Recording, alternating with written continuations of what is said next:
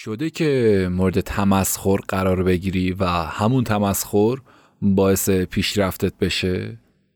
شده اونقدر اعتماد به نفس داشته باشی و خودت باعثش باشی که موفق بشی؟ حالا حرف مردم برات مهمه یا نتیجه عملت؟ تلخ و شیرینش دیگه مهم نیست.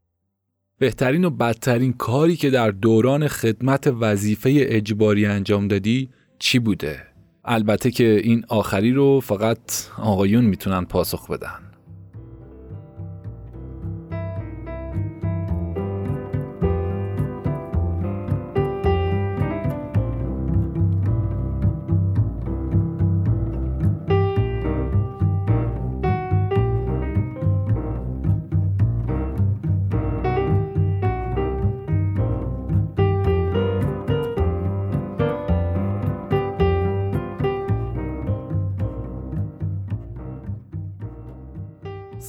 فرهاد مهرآبادی هستم راوی پادکست داستانهای تاریخی. من در قلم سرنوشت از روایات تلخ و شیرین میانسالی زنده یاد جعفر شهریباف تعریف می‌کنم. پیشنهاد می‌کنم که اگر به تاریخ علاقه دارید در وبسایت و اینستاگرام و تلگرام قجر تایم حضور داشته باشید و از مطالب متنوع استفاده کنید. همچنین برای هر گونه حمایت و همراهی و ارتباط با ما می‌تونید از طریق ایمیل و تلگرام با ما در ارتباط باشید. امیدوارم که در آرامش و با علاقه به این پادکست گوش بدید و تا پایان اپیزود نهم از قلم سرنوشت با من همراه باشید و لذت ببرید.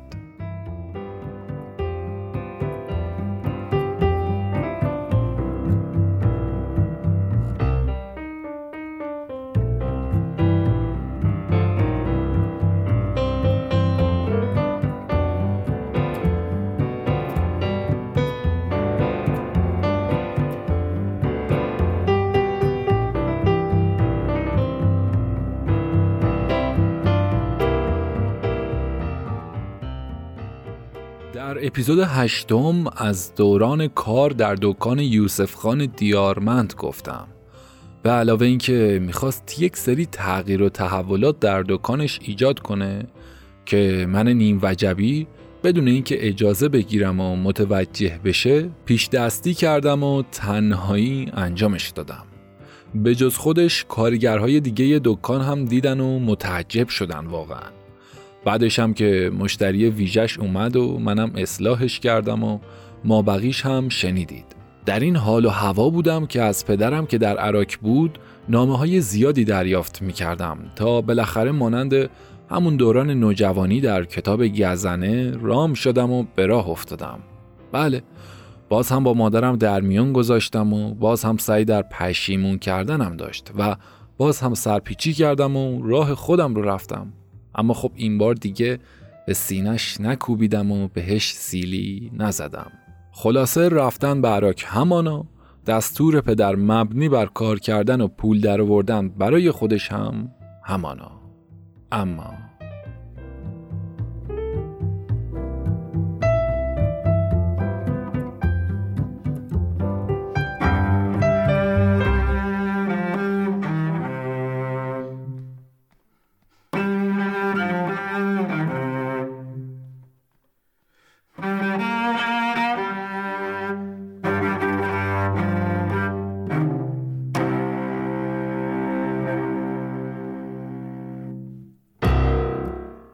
دکان یوسف خان موقع کار روپوش سفید می پوشیدیم که اگر زیر اون هرچی از خوب و بد بود دیگه به چشم نمی اومد. اما توی عراک سلمونی هاش با لباس معمولی سر کار حاضر می شدن.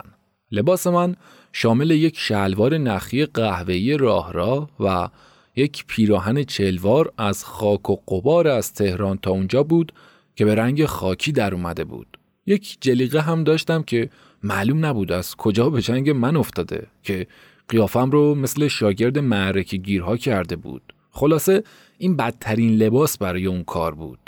چاره منحصر به فرد این بود که یا مثل دیروز با همونها برم سر کار یا کت و شلوار پهن و گشاد یوسف خان رو بپوشم.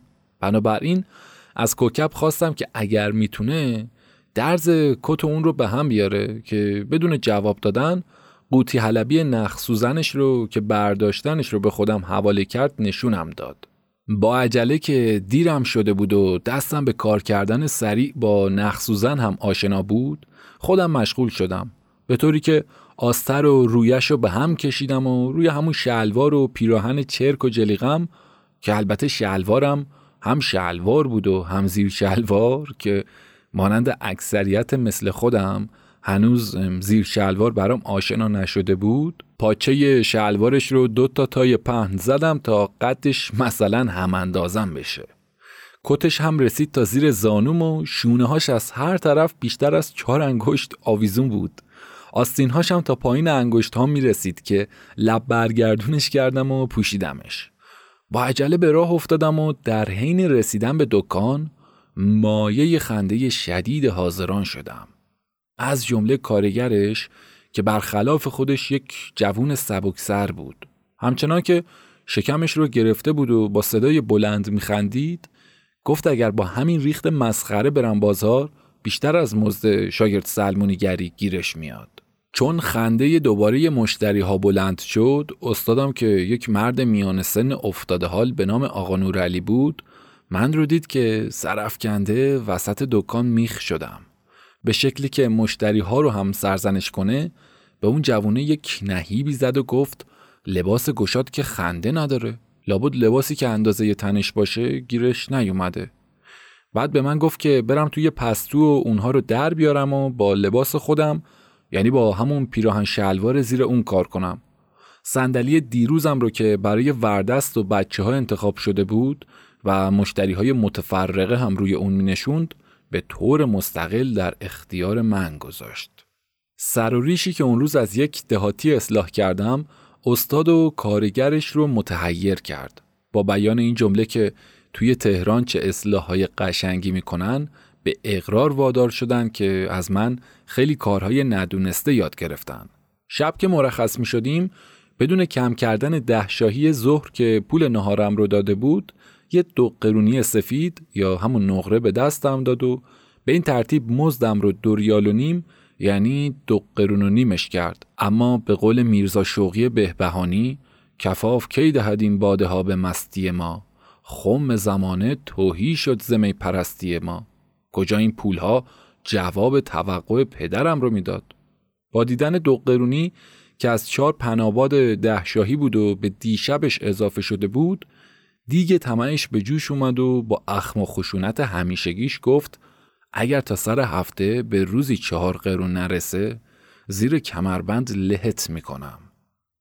اگر در قول و قرارهای دیگش بیخیال بود این قولها رو به خوبی به مرحله عمل میرسوند. پناباد سکه های کوچیک و زخیم به ارزش نیم ریال از نقره بودن که نصفش توی خونه دولتی و نصف دیگش هم توی زرگری ها ضرب میخوردن. این سکه رو رئیس ایل جوانشیر توی پناهاباد یعنی در قلعه شوشی ضرب کرده بود. منظور شهر و مرکز شهرستان شوشی یا شوشای در جمهوری آذربایجانه. نمی‌دونستم چه کار کنم چون به هر اندازه هم که با حسن عمل میکوشیدم و مشتری زیاد می‌کردم باز هم بیشتر از ده شاهی نمی‌تونستم به مزدم اضافه کنم. چرا که کارگر بزرگ و چند سالش هم سه قرون و نیم می‌گرفت. در حال حرکت به طرف دکان بودم که یاد حرف کارگرمون افتادم که به مسخرم گفته بود اگر با همین ریخت برم بازار بیشتر از مزدم گیرم میاد که نظرش به صورت دلقک مانند شدنم بود. لابد یک مسخره بازی هم مثل دایره زنگی به دست گرفتن و رقصیدن هم می‌خواست بهش اضافه کنه که با تشر استادم فرو خورد و این رو دیگه باید خودم اضافهش می‌کردم. اما چه بسا کلمات نازیبایی که می‌تونن نتایج زیبایی به بار بیارن. حالا دیگه تا شنوندش کی باشه و چه نتیجه از اون برداشت کنه. دیدم درست تشخیص داده بود که با اون لباس بزرگ گشاد می‌تونستم نظر همه رو جلب کنم. اما چه بهتر که به جای باقیش مثلا دلقک بازی و مثل حاجی فیروز نوظهور و دایر زنگی به دست گرفتن و رقصیدن کیف سلمونی رو بگیرم دستم و اصلاحچی دور گرد بشم. الهامی که شاید از دیدن گوشه یک کاغذ وسوسه انگیزی که موقع برداشتن قوطی نخسوزن از گوشه بغچه روش به چشمم خورده مایه گرفته بود. که با یک تصمیم قاطع دکان رو ترک کردم و از نیمه راه برگشتم به طرف خونه. یه سری رفتم توی اتاق و با استفاده از غیبت کوکب که توی حیات بود شاید هم سر حوز در حال ظرفشویی بود البته اگر هم توی اتاق بود با پیشبینی های قبلی دست به سرش می‌کردم که خودم رو به بقچه رسوندم و بازش کردم همون کاغذی که گفتم رو یک اسکناس یه تومنی دیدم و سه تا سکه پنج ریالی که زیرش گذاشته شده بود. برق شادی به چشمام نشست. اونها رو برداشتم و بقچه رو پیچیدم و با کت و شلوار زدم زیر بغلم و راه خروج رو در پیش گرفتم و خودم رو رسوندم به بازار. در بین راه اسکناس و سکه ها رو در و نگاه و زیر و روشون کردم. با یکی از پنج ریالی هاش که سیاه و به نظرم آشنا بود شک نکردم که از پولهای خودم هستن. پولهایی که حتما اول کوکب با تفتیش کت و شلوار به اونها دست پیدا کرده و برداشتن همشون هم به این خاطر بوده که در صورت مؤاخذه شدن من از طرف پدرم که چطور بدون پول اومدم دیگه اظهار نکنه و چیزی معلوم نشه. اول از یک دکان سمساری یک کیف دستی و کمربند کهنه برای جا دادن ابزار و نشونه سلمونی دور گرد بودن و چرم و تیغ و یک قنقمه آب خریدم. با بقیهش هم یک ماشین تهزن و یک ماشین نمره دو. با دو تا شونه نمره چار و نمره هشت هم خریدم که البته این شونه ها از کارخونه با ماشینشون می اومد. یعنی شما حساب کن. هر چیزی که وارد این کشور می شده و میشه بلا فاصله مخلفاتش هم دزدیده می شده و میشه و این ماجرای الان نیست بلکه ریشه تاریخی داره. پس شاید خیلی چیزها رو باید اول از طرف خودمون ببینیم و از خودمون شروع کنیم. ها؟ مثلا مثل زه پراید. یک تیغ و یک قیچی و دو تا شونه ریز و درشت و صابون و جاسابونی و لنگ و یک لوله یا زاج برای بند آوردن خون و یک آینه دستی که پهلوی کیف آویزون کنم هم خریدم. هشت شاهی هم برام باقی موند که گفتم اگر کاری گیرم نیومد حداقل با اون یک نهاری بخورم. تا موقعی که در هیجان اقدام به کار و خرید لوازمش بودم فکر دیگه ای نمی‌تونستم بکنم. همچین که از اون فارغ شدم متوجه ماجرا و عاقبت اون هم شدم. یعنی حالی شدن کوکب و بی آبرویی های اون که بیش از حد رسوایی و نانجیبی داشت و پدر خشنم که سختگیری و بیرحمیش اندازه نداشت متوجه هم کرد. کوکب به خاطر جوونتر بودنش خیلی مورد علاقه پدرم قرار گرفته بود که با یک گریه و صحنه سازی می‌تونست اون رو مشتعل کنه. خلاصه فکر و حولی بود که دست از سرم بر نمی داشت. شک و تردیدی هم نداشتم که پول خودم بوده و ندزدیدم. اما چطور از کجا می‌تونستم اون رو در عصبانیت های هولنگیز پدرم و آتش فشانی های موقع غضبش اثبات کنم؟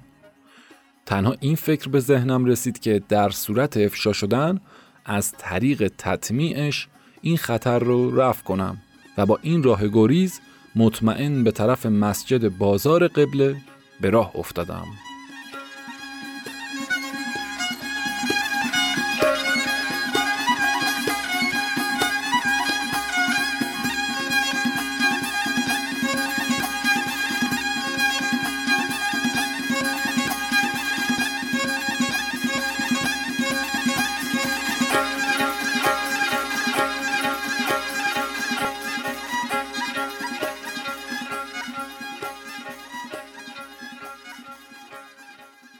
هنوز خیلی به ظهر مونده بود و شبستان یا قسمت سقفدار مسجد خلوت بود که می‌تونستم توی اون به راحتی کت و شلوارم رو بپوشم و اسباب کیفم رو جابجا جا کنم. بعد از اتمام کار رفتم پیش یک طلبه مانندی که کنار دهنه شبستان پشت میز کوچیکش نشسته و داشت توی چیزی مینوشت. شاید هم کاغذ نویس بود. با عرض سلام گفتم اگر زحمتی براش نیست می‌خوام دو کلمه برام روی یک کاغذ با خط درشت بنویس اصلاح چی قلمش رو از روی کاغذ برداشت و یک نگاهی به صورتم انداخت و گفت اصلاح چیش چه کسیه؟ با فهمیدنش که گفتم خودم هستم یه خنده مسخره آمیزی تحویلم داد و گفت چند وقته که اصلاح چی شدی؟ جواب دادم می‌خوام شروع کنم. با یک نیشخندی که هنوز روی لبش داشت با اجابت درخواستم که اون رو پشت یک کاغذ باطله نوشت و به دستم داد گفت خدا به داد اون بیچاره ای برسه که زیر دست تو بشینه. اما هر وقت دستت روون شد و خاطر جمع شدی که نمی‌بری باید بیای به جاش سر و زیر حلقم رو بتراشی و ریشم رو درست کنی. هر چی گفتم اجازه بدید این کار رو همین الان بکنم که سر و ریشتون هم بلند شده قبول نکرد و گفت نه میترسم. کاغذ رو گرفتم و به طرف کیف و داخل شبستان به راه افتادم. اونجا در کیف رو باز کردم و لنگ و چرم و آینش رو دروردم آینش رو جلوی کمربند و چرمش رو به طرف چپ اون آویزون کردم و کاغذ رو به وسیله زبونه قفل کیف به جلوی اون انداختم. بعد لنگش رو از دراسا چند تا تا زدم و انداختم روی شونم. دسته کیف رو گرفتم دستم و به عزم کار به راه افتادم. در حالی که از جلوی کاغذ نویس رد می شدم بهش گفتم قول و قرارمون یادم میمونه با نگاه های عجیب و غریب افراد داخل صحن که به طرفم خیره شده بودن همراهشون چند نفری هم بودن که کنار حوز دست و روی و ظروفشون رو میشستن با دنبال کردن نگاهاشون نظر دیگران هم برگشت به طرفم. یهو احساس چنان خجالت آزارنده من رو در خودم گرفت که کم مونده بود منصرفم کنه و برگردم به شبستان و وضع لباسم رو تغییر بدم که با یک نهیب از درون به خودم اومدم و گفتم مگه می‌خوای کار خلافی کنی که خجالت می‌کشی؟ لباست نامتناسبه؟ چه کسی لباس به کمال پوشیده که تو مقایرشون به تن داشته باشی؟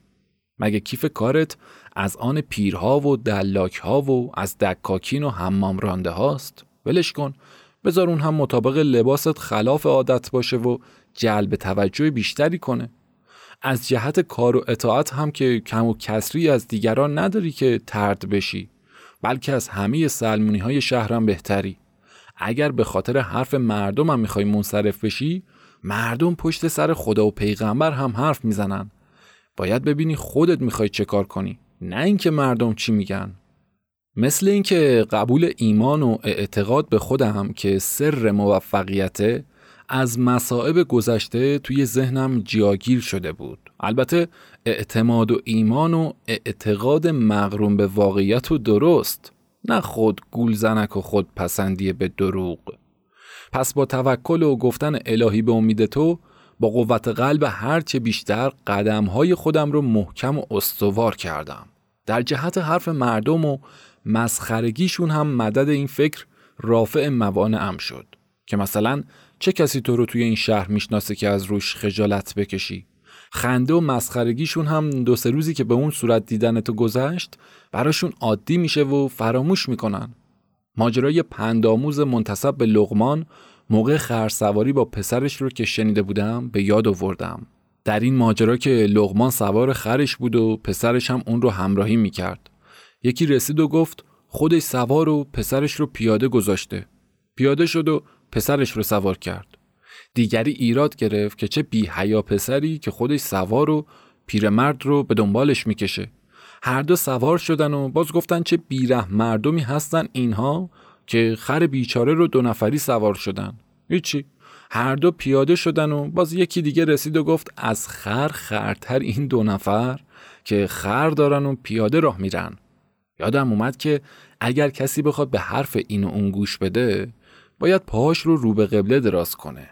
گفتم این مسئله ها رو برای اینطور وقت ها زدن. چقدر از خودم خوشم اومد که همیشه قصه و ضرب المثل ها رو به خاطر نکته هاشون دوست داشتم.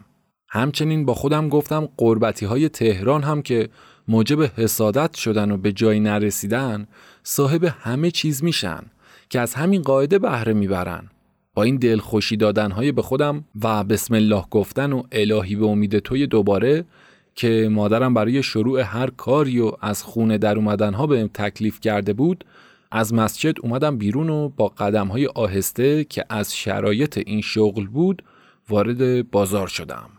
هنوز چند قدمی طی نکرده بودم که بالاتر از پیش بینیم با نظرهای بسیار تعجب انگیز آبرها و دکاندارها واقع شدم. بعد به دنبال اون با نگاه های عمیق و خنده های قاه قاه بعضی هاشون توجه دکاندارهای دیگه هم جلب کردم. سلسله وار سرها از دکانها برای تماشای من بیرون می اومدن که در این بین کمک بخت به یاریم اومد. یک پیرمرد جل و پالان و افزار فروشی که با لحجه ترکی صدام زد قائله رو رفع کرد.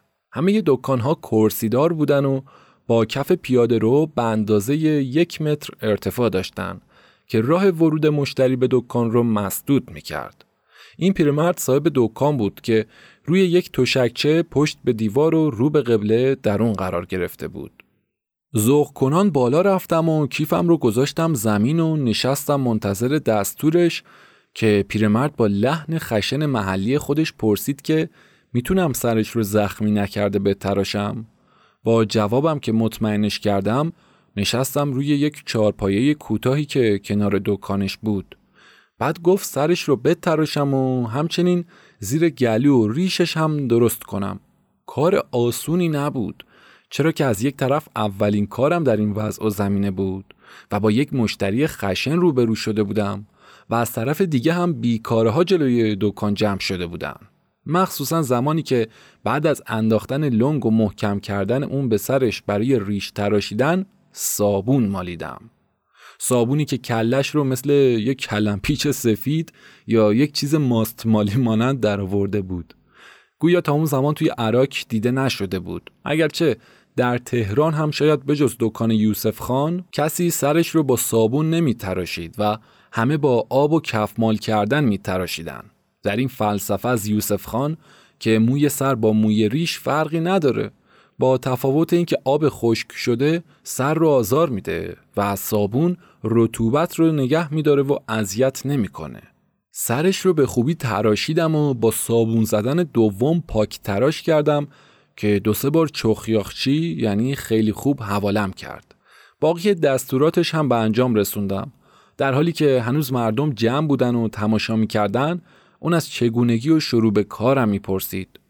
لنگ رو از گردنش باز کردم و تکاندم جلوی دکانش. بعد چند تا تا زدمش و انداختم روی شونش. آخر هم ابزارم رو جمع کردم و خیلی معدب برای دریافت مزد ایستادم جلوش.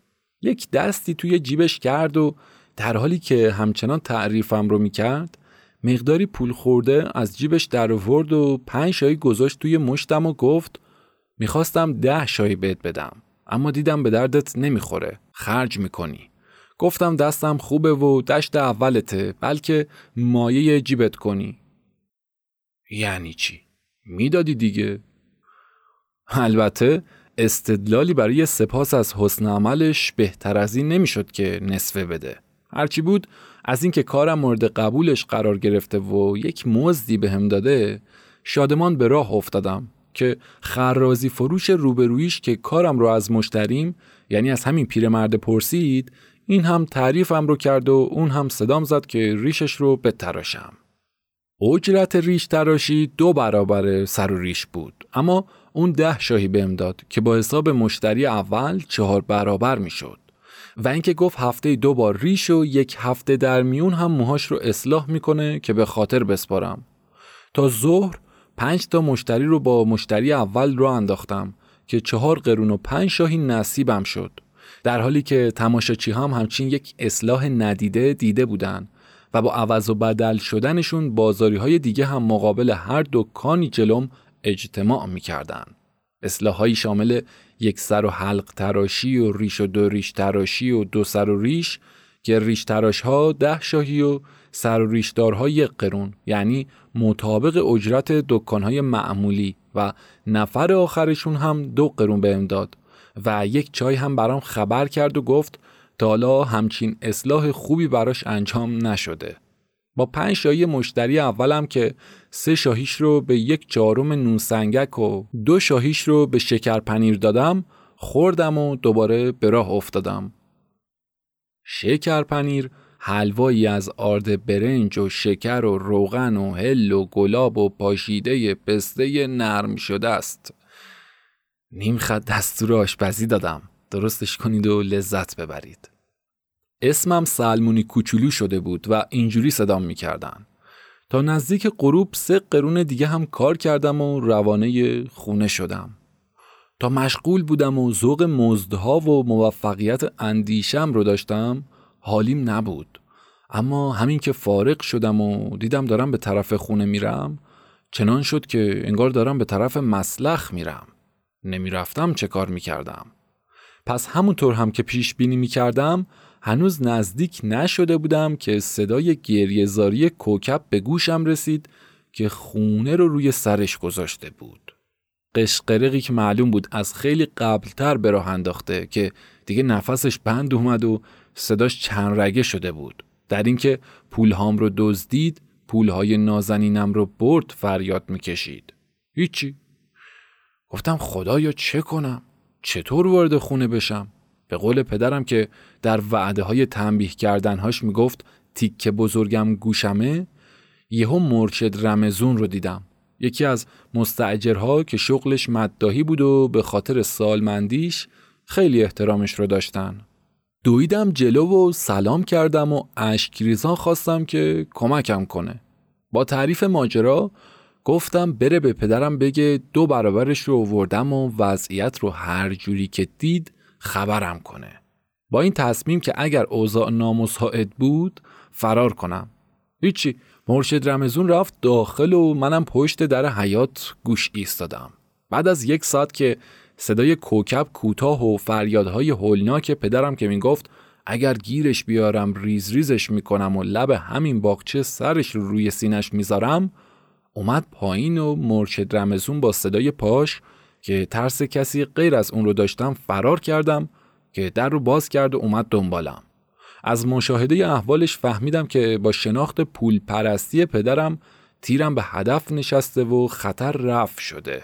با این همه با حرفهای امیدوار کنندش خواستم که همراه هم باشه و با هم دیگه وارد خونه بشیم.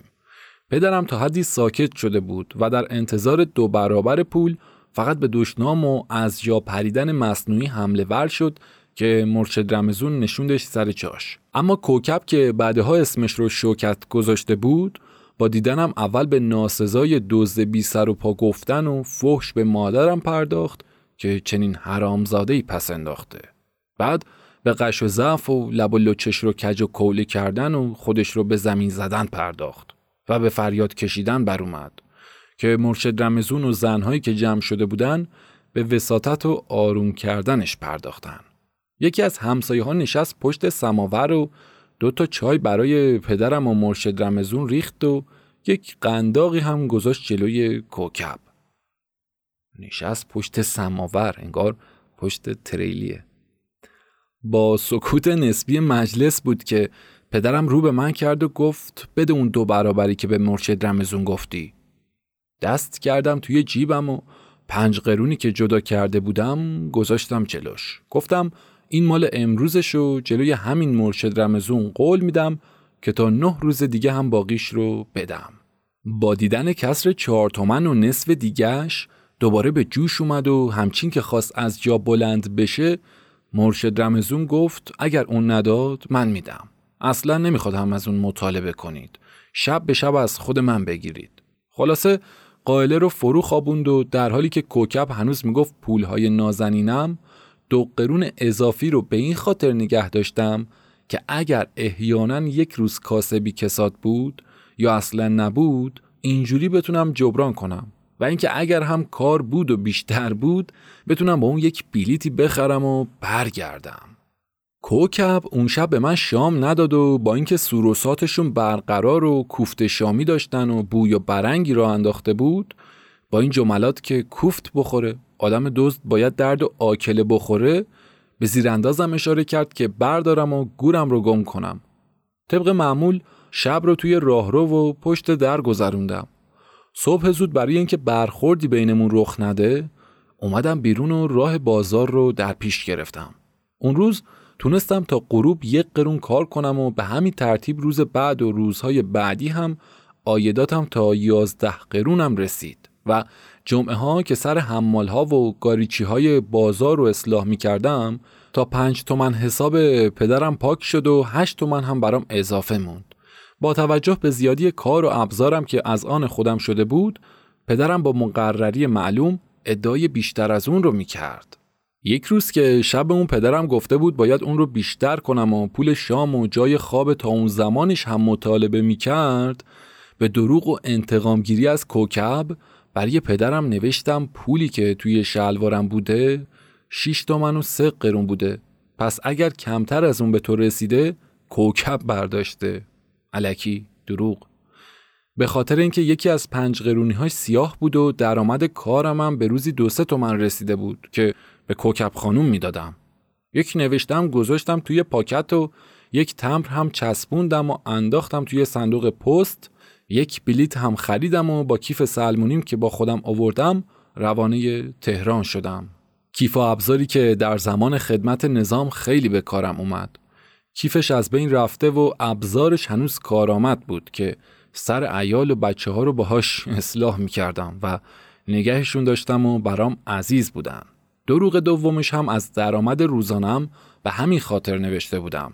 چون با روحیه‌ای که از پدرم می شناختم می‌دونستم از کوکب مطالبه می‌کنه و اون هم انکار و این هم باور که نهایتا کار بالا می‌گیره و می‌گیره زیر کتک که همونطور هم شده بود.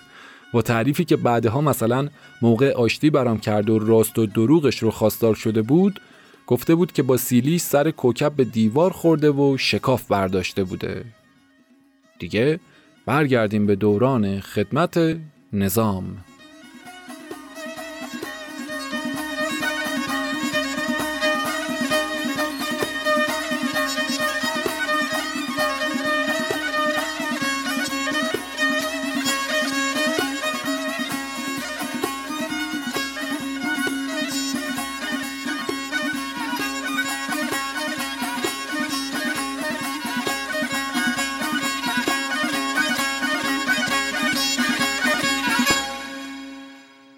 سوابق تونستم توی خدمت سربازی اسباب آسایش و شب به خونه رفتنم هم با هنر سلمونی تأمین و خودم رو از حیث معاش و خرج گشت و گذار جمعه ها که با دسته مشهدی حسین و شیخ قربان می‌رفتیم بیرون با پینه دوزی و رختشویی اداره کنم. به این ترتیب چهار ماه گذشت و یک روز از بچه ها شنیدم که فردا امتحان مرس داریم. برق از چشمم پرید. چرا که هیچی ازش نمی‌دونستم. چون هم خدمت صفیم کمتر و مجال اون برام گذاشته نشده بود و یک سره باید صاحب منصبهای گروهانهای گردان رو اصلاح کنم. همین که شبها می‌رفتم خونه و توی گروهان نبودم که پای درس های شبانه اون باشم. مرس رو هفته دو روز در میون با حرکت دادن دو تا پرچم سرخ رنگ کوچیک که بچه ها دستشون می‌گرفتن تعلیم می‌دادن. هفته دو شب هم توی کلاس شفاهی و کتبی اون آموزش داده می‌شد که از هر دوشون بیخبر بودم. فرمانده گروهانمون گوشش به این حرفها بدهکار نبود و همه باید امتحان می‌دادن. امتحانی که در بین درس دادن ها هم ضعف بچه ها باعث کتک خوردن های غروبشون با صدای بالابان همراه می‌شد و فرداش همه باید امتحان می‌دادن. چاره منحصر به یاد گرفتن بود ولا غیر. بر صورت باید خودم رو با سطح دیگران برابر کنم. اون شب رو توی گروهان موندم و تا صبح به از بر کردن پرداختم. اما چهار ماه درس خوندن کجا و یک شب کجا؟ تازه برای امتحان. اون هم برای امتحانی که عصر همین امروز دسته های چوب چنار از چنارهای محوته چیده شده و کنار اتاق امتحان روی هم دسته شده بودند. صبح اون روز گروهان به خط شد و رفتیم سر کلاس. کلاس امتحان یکی از اتاقهای گروهان راهسازی انتخاب شده بود. به خاطر پرت افتادگی و اینکه صدای فریاد بچه ها موقع چوب خوردن نتونه به خارج نفوذ کنه. توی اینجور وقتها بچه های ضعیف خودشون رو از دیدرس معلم دور نگه می داشتن و ته کلاس رو برای نشستن انتخاب می کردن. همونطوری که توی صف به خاطر مورد ضرب و شتم فرمانده قرار نگرفتن صف دوم رو انتخاب می کردن. منم رفتم نشستم ته کلاس. حسنش این بود که از چشم امتحان گیرنده دور بودم. عیبش هم این بود که صداش به طور واضح به گوشم نمی رسید. جلسه امتحان رو خود فرماندهمون شیرانی اداره می کرد. شیرانی که واقعا در طبیعت شیری بود که فقط موقع سیر بودن آزار نداشت. در هر کاری از قواعد درس و صف سربازی زمان سیریش بود و در غیر این صورت دیگه رحم و مروت نمی شناخت.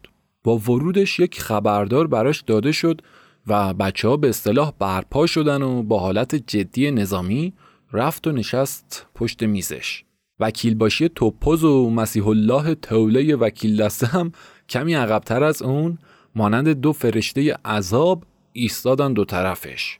بعد دسته های چوب چنار هم گذاشتن کنارشون که در رندگی شیرانی رو صد چندان کرده بود.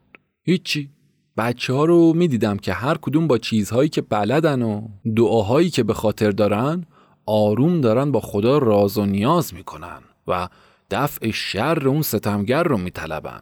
منم از حیبت اتاق و ترس عقب بودن خود همونهایم که از درس و دعا می‌دونستم از خاطرم محو شده بود. بچه های دو طرف ردیف خودم رو می‌دیدم که رنگ صورتشون بعضی ها از حول محتابی و بعضی هم تیره جیگری شده و نفس ها توی سینه ها حبس و ترس و وحشت کلاس رو در خودش گرفته بود. شیرانی یک صرفه کرد و کتابی که با خودش آورده بود از صفحه‌ای که معلوم نشد چه کتابیه و از کجاش امتحان می‌گیره شروع به زدن حروف مرس به وسیله بیزر کرد. یک وسیله با صدای زنبور بود. بیزر. بچه هم به نوشتن کتابی اون پرداختن. مرسی که اون مطابق خط و نقطه می‌گفت و بچه ها باید اون رو با سرهم کردن جمله کنن. به همون شکلی که با بیدق و آینه و چراغ درس می‌دادن منم سرهمشون کردم. در حالی که اصلا مطمئن نبودم که حتی یکی از اونها رو درست گرفته باشم. امتحان با بیزر تمام شد و برای یه رب که بچه ها حروف رو جمله کنن تنفس داده شد. سر و صدای بچه ها که شروع به خوندن و مشغول سرهم کردن بودن فضای کلاس رو در بر گرفت. منم که از همون حرف اول اصلا نتونستم جمله ترتیب بدم. در خوف و رجای درست و نادرست و پیوستشون بودم که شنیدم یکی از بچه ها اون رو اینجوری سرهم کرده که مثلا فردوسی یکی از شعرای فلان و فلان با چند تا غلط که بینش اوورده و مات شده بود. یک نگاهی به کاغذ خودم کردم و دیدم فردوسی رو پردوسی گرفته. به خاطر اینکه ف و پ تقریبا مشابه هم یعنی ف که اگر یادم مونده باشه دو نقطه یک خط یک نقطه و پ هم برعکس. یعنی یک نقطه دو خط یک نقطه بوده که همین باعث سردرگمیم شده بود. به سرعت به اصلاح حرف اول بر اومدم و جملم صحیح شد. باقی جمله ها رو هم به همین ترتیب تنظیم کردم و با 5 تا غلط در خوندن درستشون کردم. اما همراه با این ترس که مبادا برای در اشتباه انداختن بچه ها بین جملات چند تا حرف رو به عمد غلط زده باشه. ترسی بود که بیشتر از نابلدی یقم رو می گرفت که در صورت درست بودن شاید تقلب برداشت می شد. وقت تنفس به پایان رسید. امتحان به وسیله رسپتور که یک وسیله تختق کننده بود شروع شد. رسپتور قلبم که بیش از پیش در قفسه سینه که اون رو از کجای کتاب خواهد آورد به زربان در اومد. با حرف اولش که اصلاح کردم همون حروف کلمات اول رو دیدم و آخرش هم مطابق حروف و کلمات آخر دریافتم. اما همون ترس اشتباه به عمد زدنش مانند خوره به جونم افتاده بود. خداوندا خودت محفوظم بدار. از صدای قلبم همین جمله رو از دیگران هم میشنیدم که دارن با خدا راز و نیاز می‌کنن. وکیل باشی اومد ورقه امتحانها رو جمع کرد و گذاشت روی میز شیرانی. ورقه ها یکی پس از دیگری پس و پیش و بعضی هم به سمتی و برخی هم به سمت دیگه میز گذاشته شدن. بعد یکی از اونها که جلوی دستش بود روی کتاب قرار گرفت. نگاهی به دوباره و سه باره به ورقه انداخت و در حالی که صدای رعداساش توی اتاق تنی نفکن شد هیچ اسم من رو به زبون آورد جعفر استاد میرزا واویلا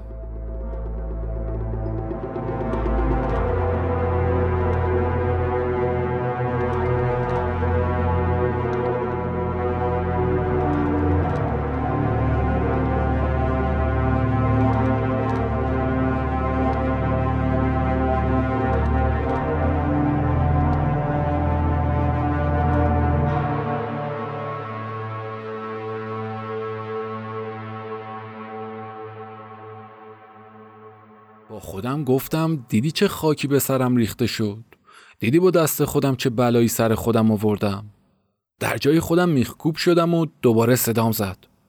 به ناچار از جا بلند شدم. اما کجا جرأت داشتم قدم به جلو بذارم که صدا زدنش به مرتبه سوم رسید و فرمان داد برم جلو. قدمم می‌رفت و خودم به پشت میز چسبیده بودم. یک نگاه همچین دزدکی به طرف چوب ها و وکیل ها انداختم و اون هم با نیم قدم نیم قدم به جلو رفتن من دستور جلوتر رفتنم رو می‌داد که در دو قدمی میزش. صداش با تمام قوا از هنجره اومد بیرون و گفت نفر خیلی خوب. این جمله بود که برای تشویق سرباز به حسن عمل از طرف فرمانده به زبون می اومد. اما من اون رو یکی نوع به مسخره گرفتن زیاد خلافکاری خودم برداشت کردم. که سختترین عقوبت ها برام در نظر گرفته شده. از اینکه چطور ممکنه منی که همه این مدت از درس و مطالعه محروم بودم تونسته باشم چنان شاهکاری کنم. الا اینکه یک شاهکار معکوس به خرج دادم و توی امتحان تقلب کردم که باز صدای نفر خیلی خوب دوم و سومش بلند شد و به ناچار و بین تردید و شک و یقین دست به پاسخ بالا گرفتم و جواب دادم. جدیم، ساییم، سرکار نایب این پاسخی بود که در چنین شرایطی می‌دادیم و به دنبالش تمجید بیشتر از این کرد و گفت نفری که چهار ماه توی گروهان و سر درس نبوده اینجوری بدون غلط از امتحان در اومده. شما خاک بر سرها که بعضیاتون تا 150 تا غلط داشتید. کم کم دلم آروم گرفت. مخصوصا زمانی که رو به وکیل باشی کرد و گفت یک هفته به هم مرخصی بده. در حالی که یک دقیقه پیش از ترس و الان از شور و شف می لرزیدم فهمیدم تیر دعای دیشبم به هجابت نشسته که با عقب گرد نظامی برگشتم سر جای خودم. هنوز سر جای خودم قرار نگرفته بودم که صدای شیرانی بلند شد و یکی از بچه ها رو که غلطش از همه بیشتر و 180 تا غلط ازش پیدا کرده بود به پیش خوند. 180 تا غلط. و به دنبال اون با فرمانش به طرف وکیل ها گفت که بخوابوننش و مطابق هر غلطش یک چوب بهش بزنن. یعنی 180 تا. این نفر کلیمی و نام شناساییش عزیزالله یوسف بود. کوتاه قد و ضعیف اندام با سر تماما کچل تاسنما که بینمون یک دوستی برقرار شده بود.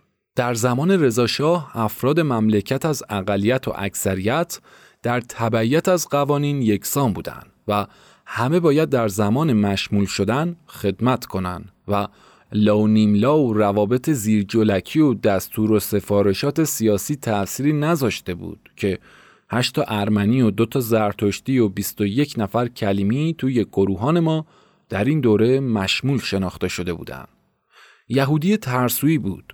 از این گذشته کمبونی و ضعیف هم بود و از این رو نسبت به دروس و فراگیری معلومات نظامی بی استعداد بود که مطابق فطرت نژادیش به هیچ کار بدون فایده پولی حاضر به هدر دادن توانش نبود. و نتونسته بود که درس مرس رو یاد بگیره به همون شکلی که توی امور دیگه نظامی هم عقب نشون داده بود دوستم بود و برام امکان نداشت که بتونم شاهد چوب خوردنش باشم.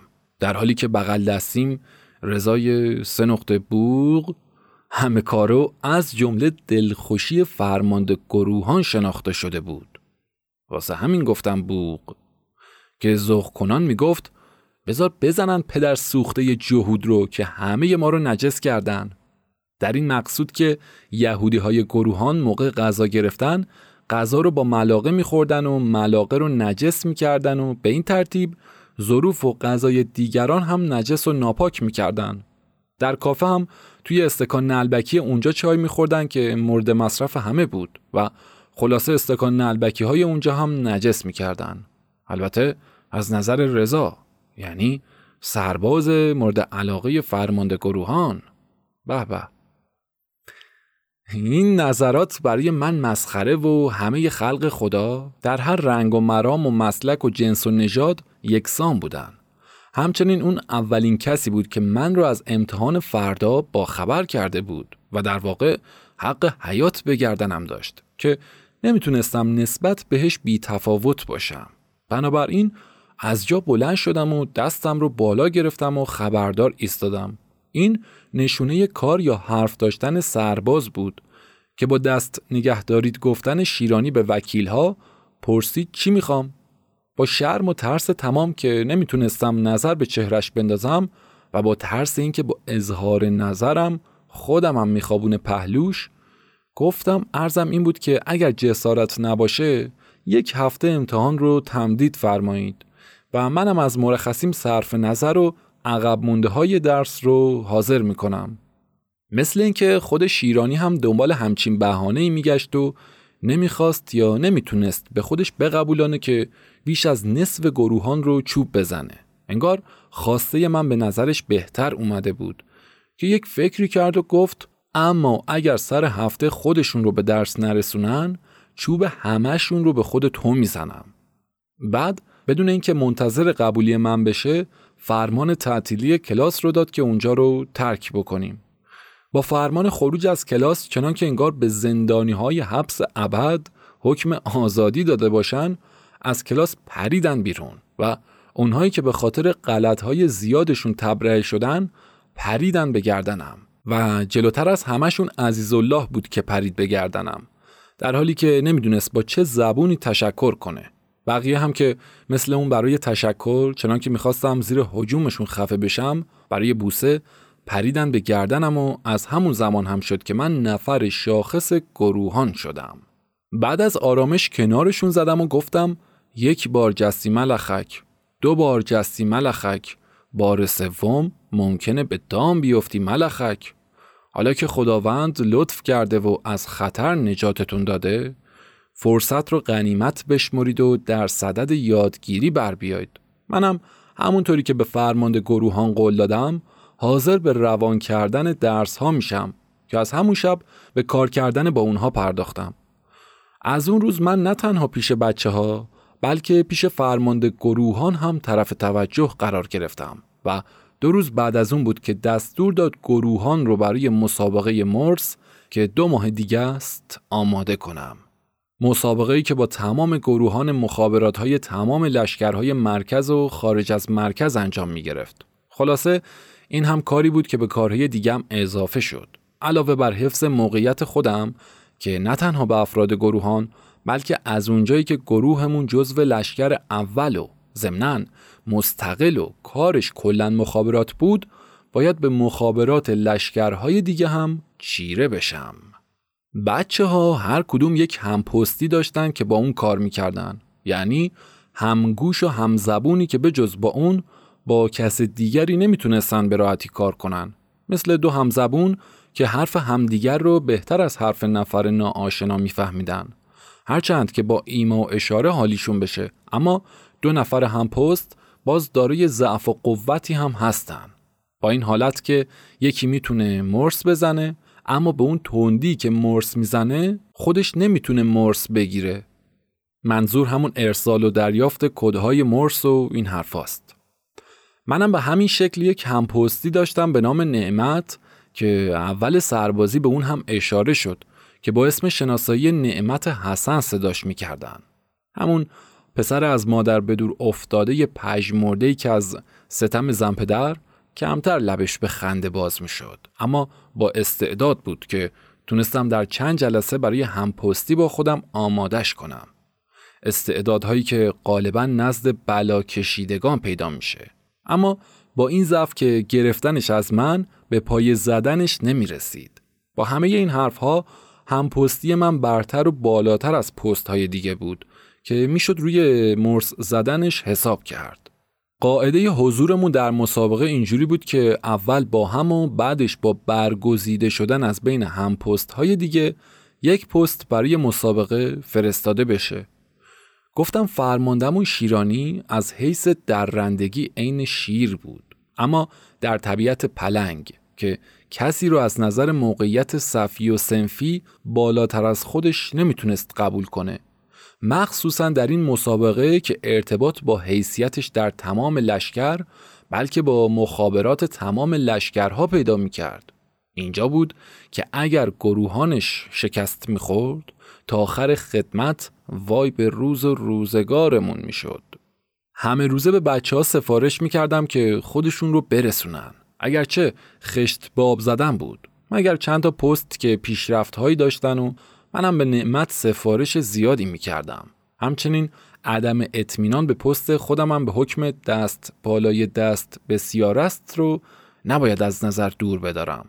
و همین خاطر در صدد تدبیری بر اومدم که یک مرس جدا از مرس رسمیمون به وجود بیارم.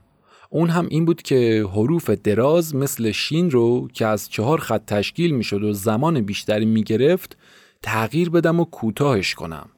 بعد با همین روش هشت حرف مرس رو به صورت علائم اختصاری در بیارم که با نعمت به حفظ و تمرین کردنشون پرداختیم همراه با این سفارش به اون که احدی از این ماجرا نباید اطلاع پیدا کنه چون این هم خودش نوعی تقلب در مسابقه محسوب می‌شد که هم بازی با سرنوشت خود ما بود هم بازی با موقعیت فرمانده گروهان محسوب می‌شد. هفته دوم و سوم بود که پست خودم را از همه موفقتر می دیدم. حتی از اونهایی که خودم قبولشون داشتم. اگرچه به طور طبیعی و غیر تدبیری جلوتر بودم. اما با این همه باز هم نمی‌تونستم از دلهوره به دور بمونم. چون همه امید فرمانده به پست من و بلکه تنها به خود من بود. کسی هم نبود که بتونه از شکست چشم پوشی کنه. اما با همه این حرفها نمی‌تونستم نعمت رو همگام کنم که همچنان در گرفتن ضعیف بود و نقص بزرگی محسوب می‌شد که در مسابقه مطالب انتخاب شده از زدن و گرفتن برای هر دو طرف در نظر گرفته شده بود. دو بار از گروهان امتحان مقدماتی و یک بار هم امتحان نهایی به عمل اومد که در هر سه نوبت پست ما برنده اعلام شد و لازم شد که بریم برای مسابقه هیچ خداوندا چه در پیش خواهیم داشت؟ نکنه حریف هامون قوی تر از خودمون باشن. تا روز مسابقه حجوم احتمالات با بیت هر پیسه گمان مبر که خالی است. شاید که پلنگ خفته باشد خوره جونم شده بود. یا حالا اصل بیت که میگه هر پیسه گمان مبر نهالی. باشد که پلنگ خفته باشد. از گلستان سعدیه.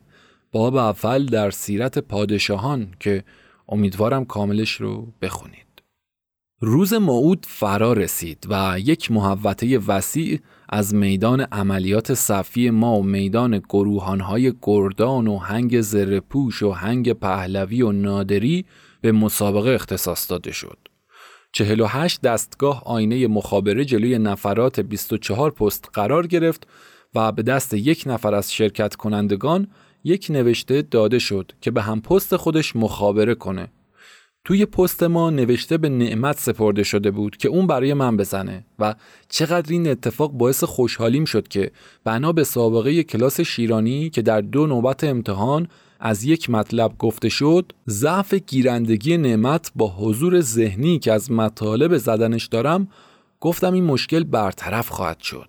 اما وقتی نوبت گرفتن نعمت شد که من برای اون ارسال کنم دیدم دک مطلب کاملا فرق کرده و چنان آشفته شدم که سرم به چرخش در اومد. مثل تفاوت سوالهای چهار گزینه‌ای در امتحان راهنمایی رانندگی دیگه آه. تا اونجایی که از خدا مدد خواستم تا کمکمون کنه. با ملایمت تا اونجایی که فرصت اجازه می‌داد برای نعمت به زدن پرداختم. در امتحان نهایی گروهان ورزیده ترین بچه ها تونسته بودن در دقیقه تا 15 حرف رو دریافت کنن. پست ما هم اون رو تا 22 حرف رسونده بود. اما شنیده بودم کسانی هستن که تا 26 تا حرف هم دریافت می‌کنن. ذهنی پر شده از 26 حرفی که وادار به تغییر و تبدیلم به حروف بلند مرس شده بود. اما با این امید که حتما برنده خواهیم بود. البته همراهش با خوف از اینکه نکنه دیگران هم به چنین حیله‌ای دست پیدا کرده باشن یا ترس کشنده کشف تقلب. اگرچه تقلبی به کار نرفته و یک فکری ابداع شده بود. بر اینکه نکنه مفتشین و امتحان گیرنده ها به تبدیل حروف پی ببرن. اما خوشبختانه امتحان گیرنده من خیلی ضعیف و کم اطلاع بود. به اصطلاح هویج.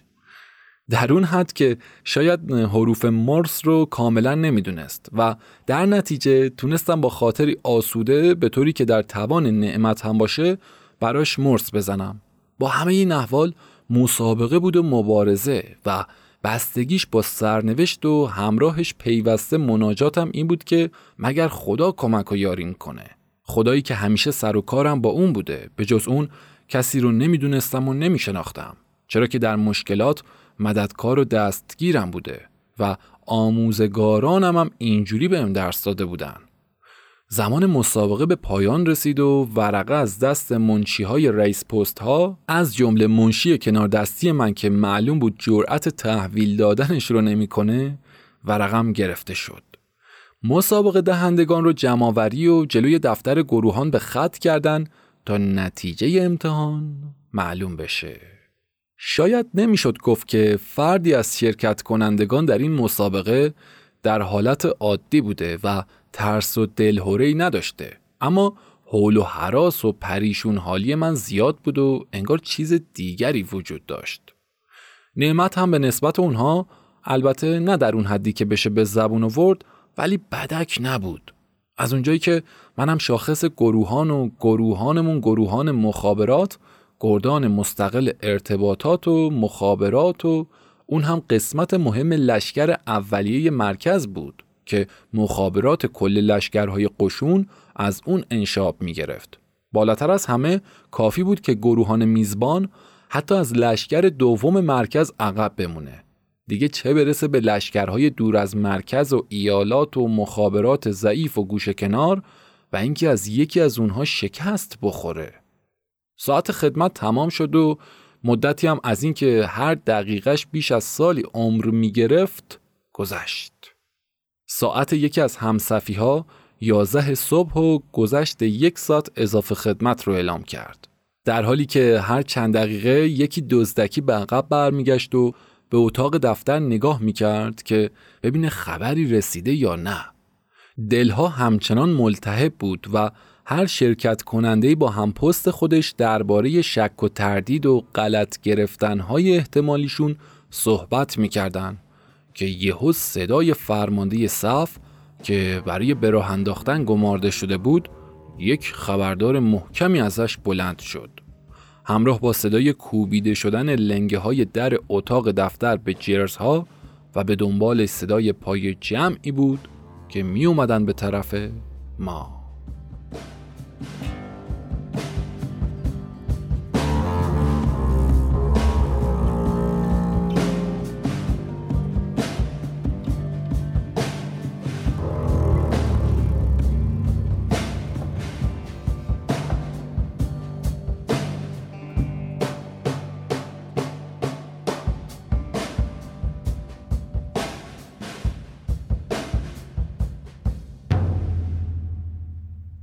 نفس توی سینه ها حبس و هنوز فرمان نظر به راست فرمانده صف تنینش قطع نشده بود که چهره فرمانده ما که پیشا پیش سایرین و چند قدم از دیگران جلوتر بود و با قدم های بلند به طرفمون می اومد نمایان شد. پشت سرش دیگران بودن که رسیدن و ایستادن مقابل ما. پیشا پیش سایرین اومدن شیرانی بود و اینکه تندتر از همه و با قدم های بلند و در واقع شتاب زده می آمد که باعث شد من و نعمت با علامت سوالی که آیا چه خطایی رفته یا چه غلطی می‌تونه سر زده باشه به چهره همدیگه نگاه می کردیم. در حالی که رنگ از صورت نعمت پریده و سراپاش به طور محسوسی به لرزه در اومده بود خود منم از لرزش درون وضع بهتری از اون نداشتم به یقین که رنگم هم محتابی تر از اون شده بود از راه چشم و یواشکی چشم به هم دیگه دوختیم و به سوال و جواب بر اومدیم که به طور قطع پاسخ هیچ کدوممون نمی‌تونست غیر از نمی‌دونم باشه. هنوز گفتگوی یواشکیمون به آخر نرسیده بود که شیرانی از صف صاحب منصبها خارج شد و دو قدمی اومد جلو. در حالی که من و نعمت رو توی صف پیدا کرده بود با صدای بلند من رو مورد خطاب قرار داد و گفت جعفر استاد میرزا با حاضر گفتنی که انگار لبه که اسرائیل میگم جواب دادم و آمرانه و با همون صدا فرمان داد به پیش. در اینجا مثل کلاس درس دودلی و تعلل جایز نبود که پیش همکارهاش که ببین چه نفر نافرمانی داره به آبروش بستگی پیدا می‌کرد و خجالت می‌کشید که خطرناک می‌شد. چون اگر از هر چیزی گذشت می‌کرد از سرپیچی فرمان گذشت نمی‌کرد. بنابراین در وضعی که حس حرکت از پاهام سلب شده بود خودم رو از نعمت که انگار هر کدوم خودمون رو در نفر دیگری پنهان کرده و پناه هم بودیم جدا کردم و در دو سه قدمیش پاهام رو به هم کوبیدم و دستم رو به نشونه احترام بالا گرفتم و خبردار ایستادم. در حالت خبردار بدن باید کشیده و سر بالا و چشم توی چشم فرمانده دوخته بشه. در این حالت فرصتی بود که بتونم از اندیشه شیرانی سر در بیارم. اما شیرانی مرموزتر از اون بود که بشه چیزی از اتوار و چهره و وجناتش فهمید. از اینکه چه بسا با خشونت تمام با یک نفر روبرو می‌شد و تشویقش می‌کرد و چه زیاد که با روی خوش جلو می اومد و یهو سیلی می نواخت. هنوز از تجزیه و تحلیل درون شیرانی بیرون نیومده بودم که دوباره صداش بلند شد و این بار نعمت رو طلبید. شیرانی یک لحظه خیره شد به چشمای من. چنان که انگار می‌خواست نعره بکشه فریاد کشید و گفت نفر خیلی خوب جای تردید نبود که در اینجا هم خیلی خوبش نمی‌تونست حالت تمسخر داشته باشه در حالی که پای راست رو بردم کنار و محکم به پای چپ کوبیدم با اطمینان خاطر سرم رو گرفتم بالا که به خبردار ایستادنم قوت بخشیدم و جواب دادم جدیم ساییم سرکار نایب. صدای من نبریده بود که دوباره و سه باره گفت و بعد از اینکه نعمت رو مخاطب قرار داد یک بار هم از اون جواب گرفت و با اتمام جواب نعمت بود که سرهنگ جوادی یعنی فرمانده گردانمون جلو اومد و گفت نفرات خیلی خوب. بعد از اون هم نماینده فرمانده لشکر اومد که معلوم شد برنده مسابقه ما بودیم. نعمت با گرفتن 27 حرف و من با 38 حرف قبول شدیم. 27 حرف نعمت که تقریبا اگرچه بیش از حد تصور و قدرت مخابر چیهای قشون بود اما توی تلگراف خونی دولتی معادل داشت که تا 32 حرف در کلمه هم دیده شده بود اما 38 حرف من سابقه نداشت. با فرمان آزاد دست هامون اومد پایین و دستور داد که بریم خودمون رو به وکیل باشی معرفی کنیم. دستمون رو به نشونه احترام بالا گرفتیم و عقب گرد کردیم و شادمان راه افتادیم به طرف گروهان. در حالی که فهمیده بودم کوتاه کردن حروفم ترتیب کار رو داده. اگرچه فقط مقداری از اون بهش ربط داشته اما باقی ارتباط با فعالیت معلوم می شد و همراهش این اندیشه که چطور این فکر به سر تدوین کنندگان مرس نرسیده بوده هنوز ساعتی نگذشته بود که شیرانی وارد کلاس شد و ما رو کشید کنار خودش و جلوی نفرات به تشویق و توصیفمون بر اومد. بیشتر از رب ساعتی من رو ستایش کرد و بعد یک دستی به جیبش برد و یک اسکناس ده تومنی در ورد و به دستم داد و رو به ولی الله خان همون وکیل باشی کرد و گفت یک ماه به این مرخصی بده سر به تکریمش پایین آوردم و با خارج شدنشون از کلاس که وکیل باشی هم با خودش برد قاطی بچه ها شدم. نمی‌دونستم از ذوق موفقیت چه کار کنم. هیجان از حالت طبیعی خارجم کرده بود. این طرف اون طرف میدویدم و میپریدم بالا پایین.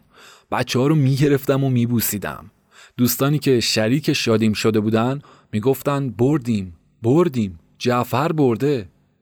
واسه یک ماه مرخصی من شادی می‌کردن و قصه جداییم رو میخوردن. خودم که برای یک ماه مرخصی نقشه طرح کردم که برگردم سر کار بخیه کشی علی خان و یه کار دیگه هم بکنم. خدمت بعد از ظهر به پایان رسید و برگشتیم به کلاس. بچه ها هر کدوم به یه کاری مشغول بودن. منم کنار پیت بنزینی دردار مشغول جمعوری لوازم خودم بودم تا به نعمت بسپارم که وکیل باشی با خبردار گفتن ارشد کلاس وارد شد و گفت از طرف نماینده فرمانده لشکر برای سرکار نایب یعنی شیرانی به خاطر موفقیت گروهانش که البته آبروی مقامات لشکر هم بوده تقاضای ترفیع شده. بعد رو به من کرد و گفت تو رو هم گفتن که تشویق بشی. تقاضایی که خیلی طول نکشید که پذیرفته و یک ستاره به ستارهش اضافه شد. یعنی شونههاش با عنوان نایب اولی دارای دو تا ستاره شدن. یک ستاره دیگه هم گرفت که سال بعدش به اونها اضافه شد و به درجه سلطانی یا امروزه به سروانی رسوندش. این هم باز به خاطر یک نمایش دیگه من بود که در جای خودش گفته خواهد شد. وکیل باشی با تمام کردن حرفش و آزاد دادن به نفرات با قدم های سنگین که عادت راه رفتنش بود و وزن بدنش رو به زحمت می‌کشید آروم آروم جلو اومد تا رسید نزدیک به من و پرسید چه کار می‌کنی؟ خبردار ایستادم و دستم رو بالا گرفتم و گفتم اسباب هام رو جمع می‌کنم. گفت نمی‌دونستم اینقدر نفر خوبی هستی. چیزی نگفتم و سرم رو انداختم پایین. دیگه چیزی نگفت و در حالی که به طور دوستانه دست راستم رو که همچنان به علامت خبردار کنار صورتم بالا نگه داشته بودم گرفت و انداخت پایین در حالی که همچین یک نگاه شیطنت باری به چهرم دوخته بود گفت مگه از امشب می‌خوای بری؟ جواب دادم بله مگه فرمانده گروهان دستور نداده؟ گفت چرا خیلی هم سفارش تو کرد اما از فردا شب برو فردا باید با بچه ها بری برای عملیات صحرایی. دلم از طرز بیان و برخوردش فرو ریخت و گفتم هر طور شما دستور بدید. عملیات صحرایی ما هر 15 روز یک بار صورت می گرفت و تا فردا به وقت تعیین شده اون زمان باقی مونده بود. اما موقع رفتن که یک بار دیگه به قد و بالام نگاه کرد و نگاهش رو به چهرم تثبیت کرد رو به بچه ها کرد و دستور داد که برای عملیات صحرایی فردا آماده بشن بعد کلاس رو با خبردار ایستی که برای خروجش داده شد پشت سر گذاشت خیلی خشن و بیرحم و تلخ بود در همه اون مدت این اولین نرمش و ملایمت گفتاریش بود که ازش مشاهده می‌شد. تازه اون هم فقط من بودم که اینجوریش رو می‌دیدم چون بچه ها سرگرم کار خودشون بودن. فردا از انبار ساک و کوله پشتی و آینه سنگری و تفنگ و فانوسخه یا فانوسقه گرفتیم و با یک بغچه لباسی که از وکیل باشی به دست یکی از بچه ها داده شد بدون حضور فرمانده گروهان بردمون برای انجام عملیات. صحنه عملیاتمون پست و بلندی های منطقه خووردین بود که بعدا با شهرک شدن کوی کیشا نامیده شده بود. تا اصرش تقریبا سر خودمون رو گرم کردیم. چون وکیل باشی نه اون فرمان روایی و سختگیری ها رو داشت نه به پست ها رسیدگی می‌کرد و سرک می‌کشید. فقط این بود که یک گوشه ای رو اختیار کنه و بره توی فکر. خووردین همون محل کیشا و شهرک غرب کنونیه که گاهن به اشتباه گیشا گفته میشه یا گفته می‌شده. عصر تنگی بود که از همیشه دیرتر حرکتمون دادن و برمون گردوندن.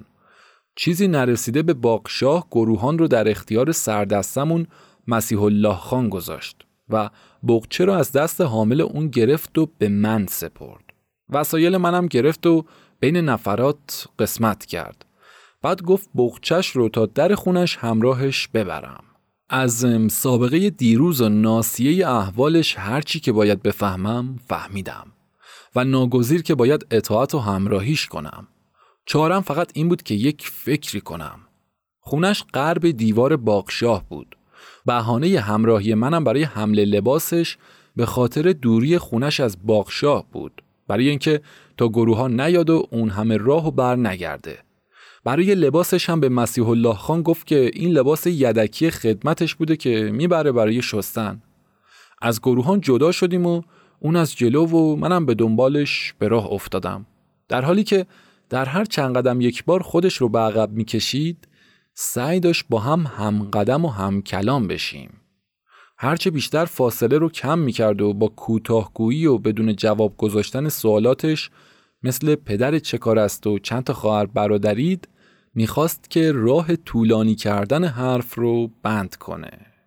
خونش قواره دوم یک کوچه باریک منشعب از یک خیابون مخروبه کم ارزی در زمین های اکبرآباد بود که تک تک توی اون خونه های یک طبقه محقری ساخته بودن که معلوم بود با خودیاری سکنه اونجا بالا رفته که بعضی هاشون هم نیمه کاره بودن. از جمله خونه خودش که دیوار خارجیش از چینه و خشت خام و پاراجور به طور ناشیانه سرپا مونده بود و با یه در یک لطهی شبیه به در آقل گوسفندها با چند مشت گچ که به شاخه های بالا و پاشنه های چارچوبش خورده بند شده بود. موقع ورود به کوچه با اطمینان اینکه منم همراهش هستم چنانچه واهمه ای از برخورد با کسی مثل همسایه ها داشته باشه به سرعت قدمهاش اضافه کرد و دستش رو برای بیرون آوردن کلید توی جیبش برد. اما همچین که اون رو کرد توی قفل پیچی در با چرخوندن سر من رو وسط خیابون کوچه که از اون جلوتر نرفته بودم دید و با صدای خفه لرزونی که حکایت از ترس و هیجان داشت گفت چرا اونجا واسادی؟ بعد با پایین تر کشیدن صداش گفت بیا کسی توی خونه نیست. اونجا بود که دلیل عقب انداختن مرخصیم رو فهمیدم که می‌خواسته خونه رو خلوت کنه. گفتم بغچتون رو بگیرید که من مرخص بشم. در همون فرصت بین کلمات اون و پاسخ خودم شاید دهها فکر و چارجویی از مخیلم گذشت. نتیجه این شد که یا باید نابودی خودم و مرگم رو انتخاب کنم یا بدنامی و ننگ رو که اولی رو انتخاب کردم.